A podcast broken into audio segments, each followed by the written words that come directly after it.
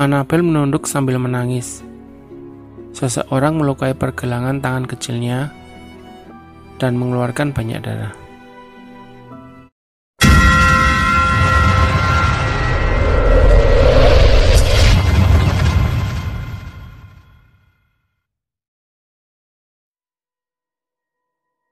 Halo, selamat pagi, selamat siang, atau selamat malam.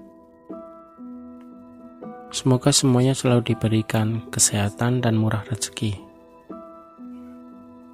Melanjutkan cerita sebelumnya, Kanya dan Andra, sepasang suami istri, menemukan anak kecil yang menangis bersimbah darah, yang ditinggal kedua orang tuanya karena mati dibunuh oleh orang yang tidak dikenal.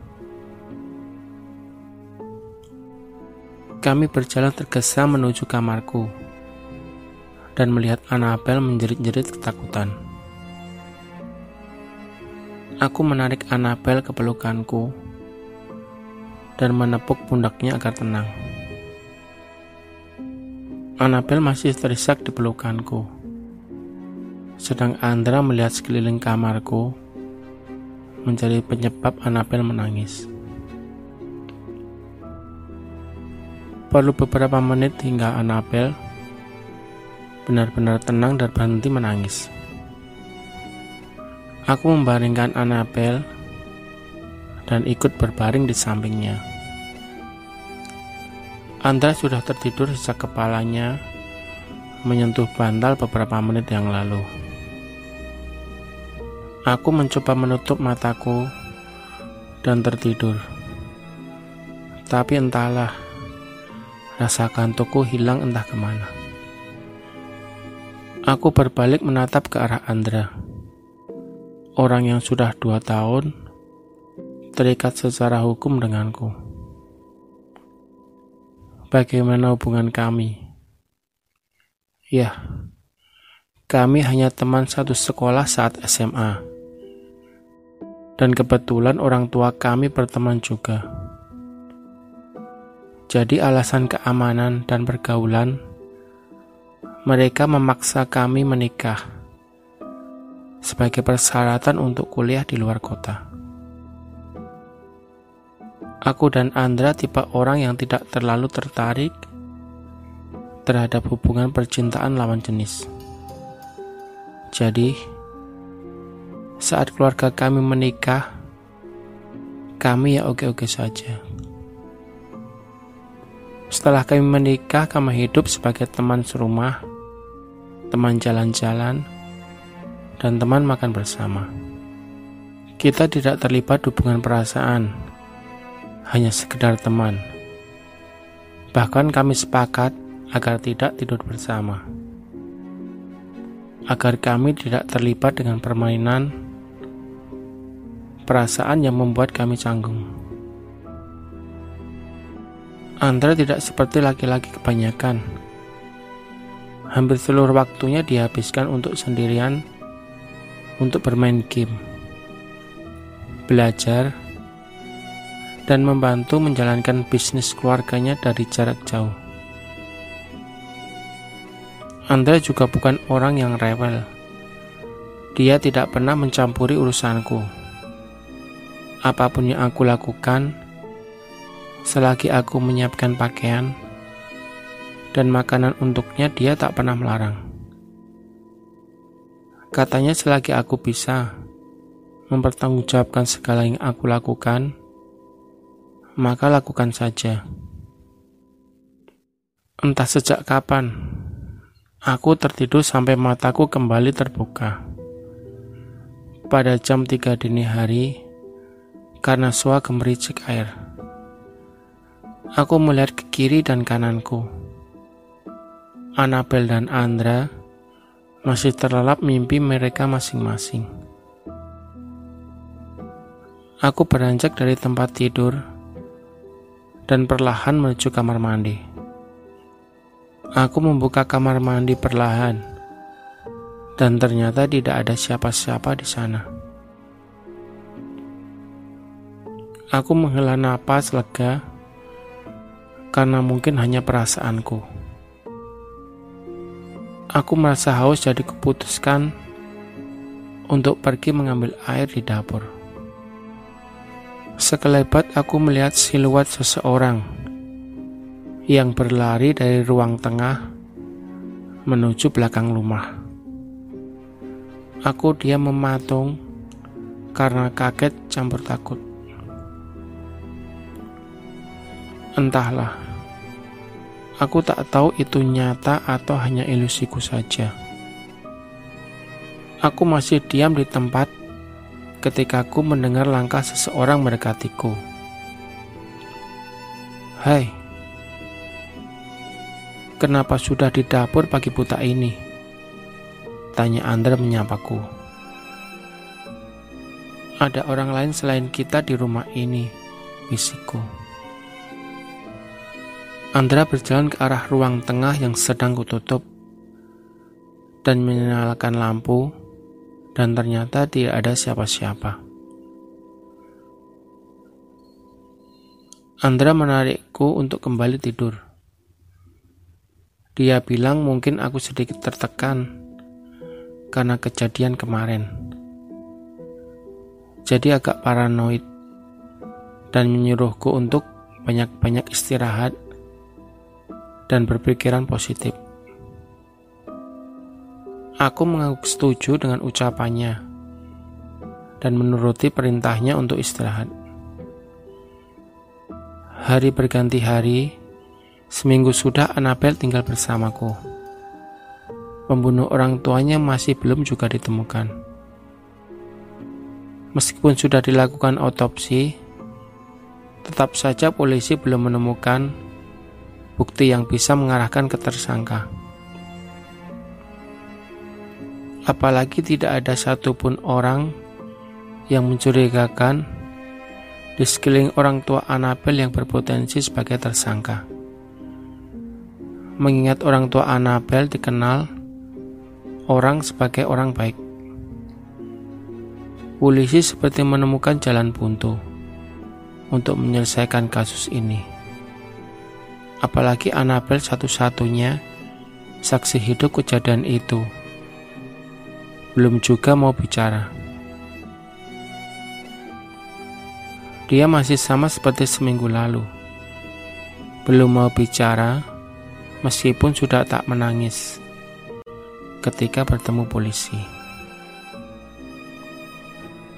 Annabel semakin nempel padaku. Bahkan, terpaksa aku juga harus membawanya ke kampus. Anabel masih belum mau bicara, tapi ketika di kampus, dia tak menunjukkan mata gusar dan penuh rasa takutnya, seperti saat di rumah. Temanku menyarankan untuk membelikan alat gambar untuk Anabel. Jadi meskipun dia belum mau bicara, setidaknya kita bisa tahu apa yang dia pikirkan lewat gambar-gambar yang dia buat.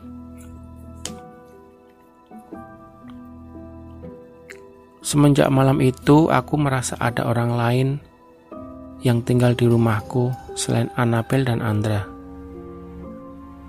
Tapi Andra tak percaya ucapanku. Dia memintaku untuk jangan berpikiran aneh-aneh dan berkonsultasi dengan psikolog untuk menghilangkan trauma karena melihat situasi di TKP saat itu. Semenjak malam itu aku berbagi kamar dengan Andra dan Anabel. Hampir setiap malam, aku sering mendengar suara pergerakan orang. Tapi anehnya, saat aku keluar sudah tidak ada siapa-siapa. Keanehan terus terjadi dari mulai piring, gelas, dan sendok yang hilang. Makanan yang cepat sekali berkurang di kulkas, sampai baju asing yang tergantung di jemuran bajuku. Awalnya Andra tak percaya, tapi setelah baju asing yang kudapatkan, kuperlihatkan pada Andra, barulah dia curiga apa yang kuresokan benar adanya. Aku dan Andra memeriksa seluruh ruangan, tapi tak ada siapa pun. Bahkan Andra mengganti semua kunci pintu untuk memastikan tak ada lagi orang yang masuk ke rumah kami. Sebelum tidur, Andra menyuruhku untuk membangunkannya jika mendengar suara aneh. Malam itu, saat kami terlelap tidur, Aku merapat ke sebelah kiriku. Dan ternyata Anabel tidak ada. Aku langsung bangun dan membangunkan Andra juga untuk mencari Anabel. Aku menyalakan lampu semua ruangan dan memanggil-manggil nama Anabel hingga suara isak tangisnya menuntun kami menemukannya. Anabel berjongkok di samping mesin cuci dengan tangan yang belum melan darah dan pintu keluar yang terbuka. Ya Tuhan, Anabel, apa yang terjadi? Jeritku histeris. Anabel menunduk sambil menangis. Seseorang melukai pergelangan tangan kecilnya dan mengeluarkan banyak darah. Andra menggendong Anabel, mengikat tangannya yang terluka untuk menghentikan pendarahan, dan menyuruhku untuk menunggunya di mobil karena dia akan mengambil uang dan handphone ke dalam rumah. Aku terlalu panik untuk mendengar perkataannya, jadi aku hanya menganggukkan saja. Setelah dia pergi, Barulah aku sadar bagaimana jika orang yang melukai Annabel ada di dalam rumah dan melukai Andra. Aku sangat panik di antara mencari Andra atau tetap di sini menunggu bersama Annabel. Suara tangisan dan rintian Annabel perlahan menghilang dan dia menutup matanya. Aku berteriak frustasi Melihat Annabel tak sadarkan diri. Aku berteriak memanggil Andra. Tak berapa lama Andra datang dan langsung tancap gas menuju rumah sakit. Sepanjang perjalanan aku berusaha untuk tenang, meskipun tanganku sudah gemetaran. Sedang Andra sibuk menelepon polisi sambil menyetir dan menceritakan situasinya. Sesampainya di rumah sakit, Anabel langsung ditangani. Aku hanya terduduk lemas melihat mereka membawa Anabel masuk. Andra mendekat dan menarikku agar bangun dan duduk di kursi. Lama kami menunggu, akhirnya dokter yang merawat Anabel keluar juga dan menemui kami. Dokter bilang, keadaan Anabel tidak terlalu parah. Lukanya tidak memotong pembuluh darah pentingnya. Lukanya akan sembuh dalam beberapa hari. Lepas kepergian dokter, polisi datang menterogasi kami. Andra menceritakan kronologisnya, tapi polisi bilang tak ada tanda-tanda orang masuk ke rumah kami. Bahkan Tak ada sidik jari orang asing di rumah kami, dan tak ada barang bukti yang dipakai untuk melukai Anabel. Jadi, maksud Anda tak ada tanda-tanda orang melukai Anabel. Lalu dari mana Anabel bisa mendapatkan luka di pergelangan tangannya? Tanyaku heran. Seperti kasus pembunuhan orang tuanya yang tanpa jejak, Orang yang melukai Anabel pun sepertinya orang yang sama. Tapi pertanyaannya, kenapa orang itu melukai Anabel sekarang? Padahal saat membunuh orang tuanya, dia tak menyentuhnya sama sekali. Jelas Pak Polisi. Baik polisi apalagi aku dan Andra sama-sama tak mendapatkan pencerahan sedikit pun. Polisi menyuruh kami tinggal di rumah sakit sementara, karena sepertinya rumah kami tak aman untuk saat ini. Aku masuk ke ruang rawat Anabel dan melihat gadis kecil itu masih terlelap. Aku duduk di sampingnya dan mengelus rambutnya. Andra masuk membawa makanan dan memelukku. Aku menangis mendengar ucapannya. Entahlah, aku merasa lelah mengikuti alur peta umpet yang dibuat si pembunuh. Aku takut pada sesuatu yang belum pernah kulihat dan terlibat pada sesuatu yang tak kuketahui. Namun kehadirannya terlalu nyata untuk kupungkiri. Andra masih memelukku ketika Anabel sadar dan menatap ke arah kami. Matanya berkaca-kaca untuk pertama kali dia bicara. Dia bohong, ucapnya.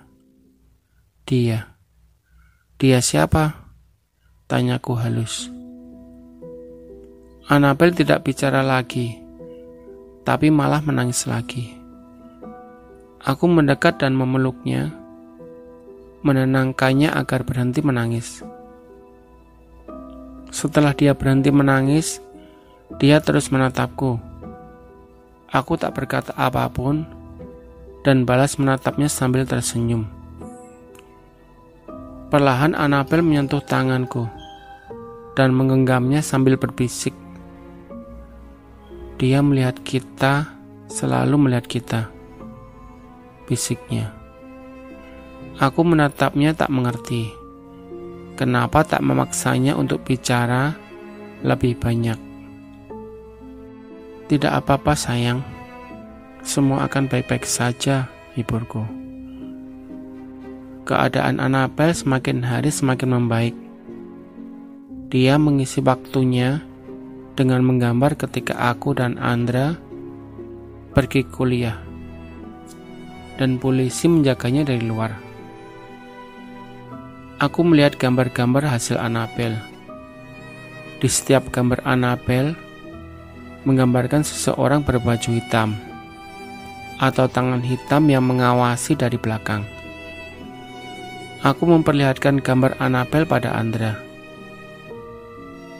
Sepertinya dia yang dimaksud Anabel adalah seseorang yang dia kenal dan orang itu sepertinya tinggal di rumah kita saat Anabel masuk ke rumah kita.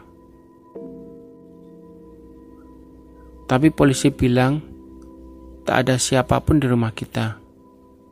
Bukankah kita sudah memesannya dan tak ada siapa pun di rumah selain kita?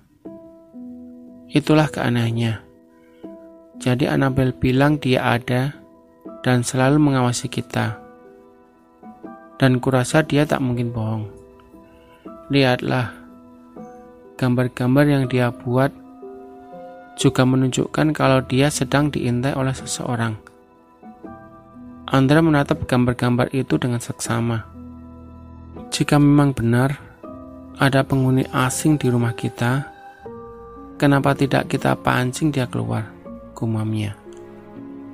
Maksudnya, tanyaku tak mengerti. Andra tersenyum dan bangkit pamit untuk mempersiapkan segalanya. Meskipun aku tak tahu apa yang dia siapkan sebenarnya. Malam itu Andra tak kembali ke rumah sakit. Aku terus menelponnya, tapi dia tidak mengangkatnya dan malah mengirim SMS agar aku jangan khawatir padanya. Semalaman aku tak tidur karena mengkhawatirkannya. Entahlah, aku terbiasa selalu bersamanya. Dan saat dia tak ada, rasanya ada yang tidak beres dengan hatiku. Apalagi situasinya sedang tak aman sekarang. Pagi hari Andra akhirnya datang ke rumah sakit. Aku langsung memeluknya dan menghujaninya dengan pertanyaan. Tapi dia malah semakin mempererat pelukannya. dan mengumamkan maaf berulang kali. Kamu benar. Seseorang mencuri makanan kita semalam, dan dia sama sekali tidak meninggalkan sidik jari. Bahkan tak ada jejak kaki yang ditinggalkannya, ucapnya. Aku memandangnya tak percaya, ternyata perasaanku selama ini tak salah. Memang benar ada orang asing di dalam rumahku. Anda menceritakan semalam dia menyimpan makanan di kulkas dan menghitungnya dulu, bahkan memotretnya. Tapi di pagi hari, makanan itu sudah banyak berkurang. Tapi tak ada jejak sidik jari. Padahal dia sudah memasang selotip di pegangan kulkas. Di lantai pun tak ada jejak kaki lainnya selain jejak kakinya. Padahal dia sengaja mengepel lantai dengan banyak debu agar jejak kaki orang terlihat jelas. Jadi maksudmu ada orang asing yang tinggal di rumah kita, tapi dia seperti siluman yang tak bisa terdeteksi. Tanyaku menyimpulkan. Andra mengangguk menanggapi pertanyaanku. Aku menatapnya bingung, dan dia pun sama bingungnya seperti aku. Annabel. Dia pasti tahu tentang orang itu. Apa dia sudah bicara lagi? Tanya Andra. Aku hanya menggelengkan. Ya, Annabel tidak pernah bicara lagi setelah saat itu. Bahkan matanya kembali melirik ketakutan sejak dua hari lalu. Andra mengacak rambutnya frustasi, lalu mengajakku untuk sarapan. Pulang sarapan dengan Andra, aku kembali ke ruang rawat Anabel. Anak itu sedang menatap ke arah luar jendela dengan sendu. Aku mendekat dan mengelus kepalanya, dan dia berbalik ke arahku dengan bersimbah air mata. Maaf, aku salah. Maaf bisiknya. Hai sayang, tidak apa-apa. Kenapa harus minta maaf? Tanyaku lembut. Dia akan membunuh kalian, isaknya. Dia siapa? Dia, abangku. Jawabnya semakin terisak. Dia membunuh papa dan mama sekarang dia mau bunuh kalian juga. Isaknya tak jelas. Aku menarik tubuh Anabel ke pelukanku. Gadis kecil itu terus terisak. Aku menggapai handphoneku dan segera menghubungi Andra agar kembali ke ruangan rawat Anabel.